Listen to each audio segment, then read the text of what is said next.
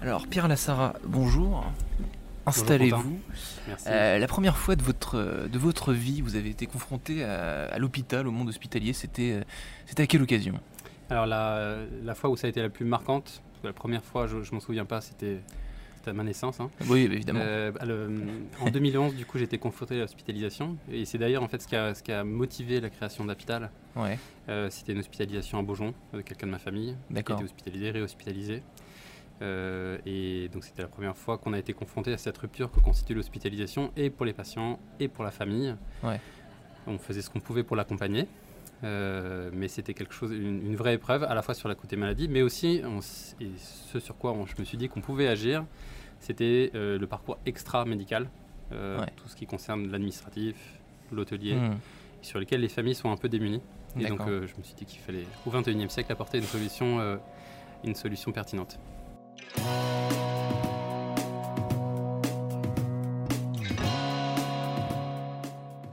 Bonjour à tous et bienvenue au Talk Dessineur du Figaro. Aujourd'hui, j'accueille Pierre Lassara, cofondateur de Apital. Donc, euh, il vient de dire euh, Apital, hôpital. Vous avez saisi le, jeu de mots normalement. Euh, donc, derrière ce jeu de mots aussi fin qu'évident, Pierre Lassara, qu'est-ce qu'il y a en vérité? Quel service, justement Vous avez commencé à en parler? Qu'est-ce que vous proposez aux patients et aux hôpitaux, en fait, mm. en règle générale? Alors, Apital, vous l'avez compris, euh, est né du, de, de, ces expériences d'hospitalisation. Euh, aujourd'hui, on propose une solution pour les établissements de santé qui souhaitent euh, véritablement booster en fait la satisfaction, l'expérience des patients. Hmm. Euh, donc ces services qu'on propose euh, ont vocation à accompagner le parcours administratif et hôtelier des patients avant, pendant et après l'hôpital. On va même aujourd'hui équiper des EHPAD et donc des résidents sur des dimensions comme la préparation de l'hospitalisation, une préadmission en ligne, des dimensions de préparation de la de, de, préparation sur la partie hôtelière, demande de chambre individuelle, euh, demande de services de conciergerie, euh, accueil, euh, salon de sortie et aussi retour à domicile. C'est cette perspective intégrée qui aujourd'hui nous permet d'aider à améliorer le fonctionnement de l'hôpital, contribuer à notre modeste échelle fonctionnement de l'hôpital et également à l'efficience et au fonctionnement de l'établissement. D'accord, donc concrètement ça se matérialise en gros comme un petit corner, comme on voit par exemple, je sais pas moi, Nestor ou toutes ces, ces, boîtes qui veulent changer par exemple en entreprise le, la pause déjeuner, vous c'est un peu le même genre, c'est un petit corner coloré où vous êtes là et vous... c'est en partie ça. En effet, on a une, approche un peu spécifique. On n'est ni totalement digital, ni totalement physique, ni serviciel, comme vous dites. C'est une approche qui combine les deux, qui combine les deux, ces, deux, ces deux modes d'intervention.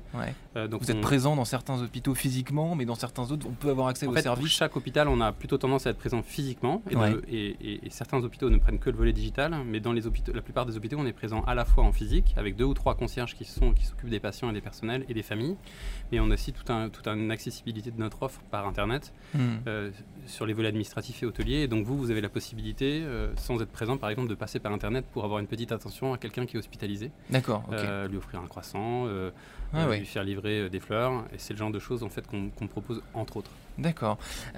donc Capital est né il y a 7 ans environ, je, crois. Qu'est-ce que vous avez, comment est-ce que vous avez adapté les services que vous avez proposés? Il y a des choses que vous avez probablement supprimées parce que ça ne touchait, rencontrait pas son public. Mhm. Des choses que vous avez ajoutées? Qu'est-ce comment, comment est-ce que vous avez le turnover de vos services justement? Comment ça se passe? Alors comme je vous le disais, en fait, on propose plusieurs produits. La hmm. conciergerie, c'est l'un des produits. Euh, et donc vous faites, peut-être référence à ça en particulier dans les services hôteliers.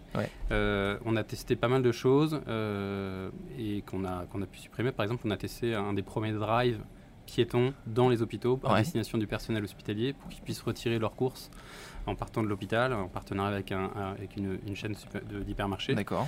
Euh, et ça, on a arrêté parce que, parce que en l'occurrence, c'était peut-être un peu tôt euh, par rapport euh, aux évolutions et au comportement des, des, des, usagers. Mais pour les patients, la plupart du temps, en fait, on a les, lancements qu'on a faits ont été assez pertinents parce qu'en fait on prend le temps en général d'écouter euh, les patients, d'écouter les, professionnels de santé.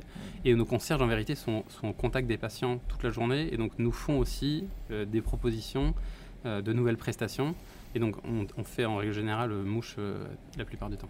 Est-ce que les freins que vous avez pu rencontrer au début, venant, j'imagine, du milieu hospitalier, ils étaient de quelle nature et comment vous avez fait pour les, pour les contourner Alors le premier frein, ça a été la prise de conscience en fait de la part des établissements de santé eux-mêmes, voilà, qui, avaient, qui, quelque chose à faire.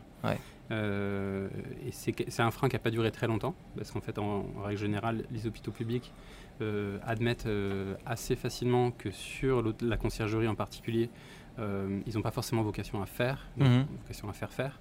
Euh, et c'est un frein qui est tombé assez, assez tôt. D'autres freins qui, qui, peuvent consister justement euh, à, au partenariat avec un, acteur privé. Hmm. Euh, et, donc ça c'est le deuxième frein majeur qu'il y a pu avoir. Hmm. Et sur ces, sur ces différentes dimensions, ce qui a tout le temps joué en notre faveur justement, c'est la connaissance et l'utilisation du service qui a tout de suite rassuré sur le fait qu'on observe des règles de déontologie fortes, hmm. qu'on respecte les, piliers du service public, euh, qu'on arrive du coup à se fondre dans le paysage. Et en règle générale, hmm. c'est quelque chose qui, au bout de quelques jours, euh, les craintes disparaissent très hmm. rapidement. Et donc, ça ne veut pas dire qu'on n'a pas encore quelques résurgences, mais, euh, mais quand on travaille avec un établissement de santé, dans la durée, ça se passe très bien. Mmh. Vous avez évoqué le, service public. J'ai vu qu'il y a un syndicat et un élu qui vont récemment euh, accuser de privatiser euh, le service public, voire d'avoir des, des, des, techniques un peu agressives en matière de, de commercialisation de vos produits. Justement, qu'est-ce que, mmh. vous, qu'est-ce que vous avez à répondre à ça Vous, c'est des choses qu'il y a eu des, petits, des petites dérives? Comment, mmh. comment vous expliquez ça? En fait, c'est des gens qui font référence à des, à des enquêtes qui ont pu avoir lieu l'année dernière. Aujourd'hui, on, on, y a répondu euh, point par point. On avait hmm. même obtenu un droit de réponse euh, très rapidement sur, sur, ce, sur les médias qu'il qui cite. Euh, il n'y a rien en vérité qui est resté. D'accord. Les, le fait de ressasser ces accusations, c'est encore une fois c'est des accusations calomnieuses. D'accord. qui n'ont pas eu lieu d'être qu'on a, qu'on a démontré euh, point par point. Aujourd'hui, en fait, on, est vraiment hyper fiers d'apporter ce service avec un niveau de satisfaction mmh. euh, record. Les patients euh, nous le disent chaque jour au travers des questionnaires de satisfaction, les professionnels de santé également. Mmh. Donc, on est, on est passé au-delà de cet épisode, avez surmonté épisode médiatique. Et, et, la référence qu'il y a eu il y a quelques jours, en fait, n'a pas du tout, de tout pris. C'était plus un positionnement dans une campagne municipale pour faire. Mmh. D'accord. Alors votre associé, votre associé chez Apital, en fait, c'est un ancien collègue puisque vous étiez tous les deux chez chez McKinsey. Euh, c'est là-bas, j'imagine, parce qu'il me semble que vous travailliez déjà sur ces thématiques euh, de milieu hospitalier, euh, de, de, médecine, etc. Chez Mac, c'est là-bas que, vous, avez, vous, avez, eu cette idée d'entreprendre. De, c'est là-bas qu'est née votre vocation entrepreneuriale ou, pas? Non, ma vocation entrepreneuriale, elle date d'il y a plus longtemps que ça. on a chez cet ADN d'entrepreneur et qui vient en particulier de mon milieu familial, qui, qui est nourri de beaucoup d'entrepreneurs. Euh, donc j'ai toujours eu cette, vocation euh, à, fonder en fait une initiative. Mmh. Par contre, le milieu hospitalier, bah, je, vous ai expliqué que c'était d'abord en fait une expérience personnelle euh, qui, avait, qui, avait, motivé la création d'Apital. le fait d'avoir un peu travaillé dans le milieu hospitalier m'a aidé à aller un petit peu plus vite et à comprendre un petit peu et à conforter peut-être et ouais et à comprendre un petit peu mieux comment comment s'y prendre et c'est véritablement une motivation une croyance personnelle qui a guidé qui a guidé ces pas là euh, et donc, euh, donc euh, j'ai cofondé Apital avec Romain, en effet, mhm. et on est passé de collègues, amis, amis, amis du quotidien au bureau à, à, à, associer. Associé et ami toujours, j'imagine. toujours, en effet.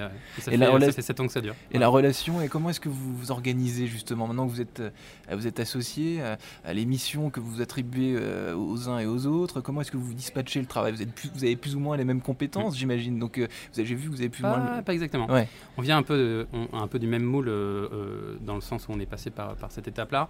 Et en fait, à la base, on, a des, tempéraments des, et des formations différentes. Lui, c'est l'ingénieur, moi je suis plutôt commercial. Hmm. Euh, on a tous les deux cet amour du service hospitalier euh, et qu'on a, qu'on a développé au fur et à mesure et cette envie d'apporter de, nos pierres à l'édifice.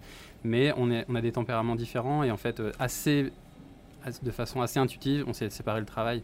Avec hmm. Romain qui a plutôt pris les aspects de delivery, donc délivrer la prestation, et moi plutôt les aspects de développement.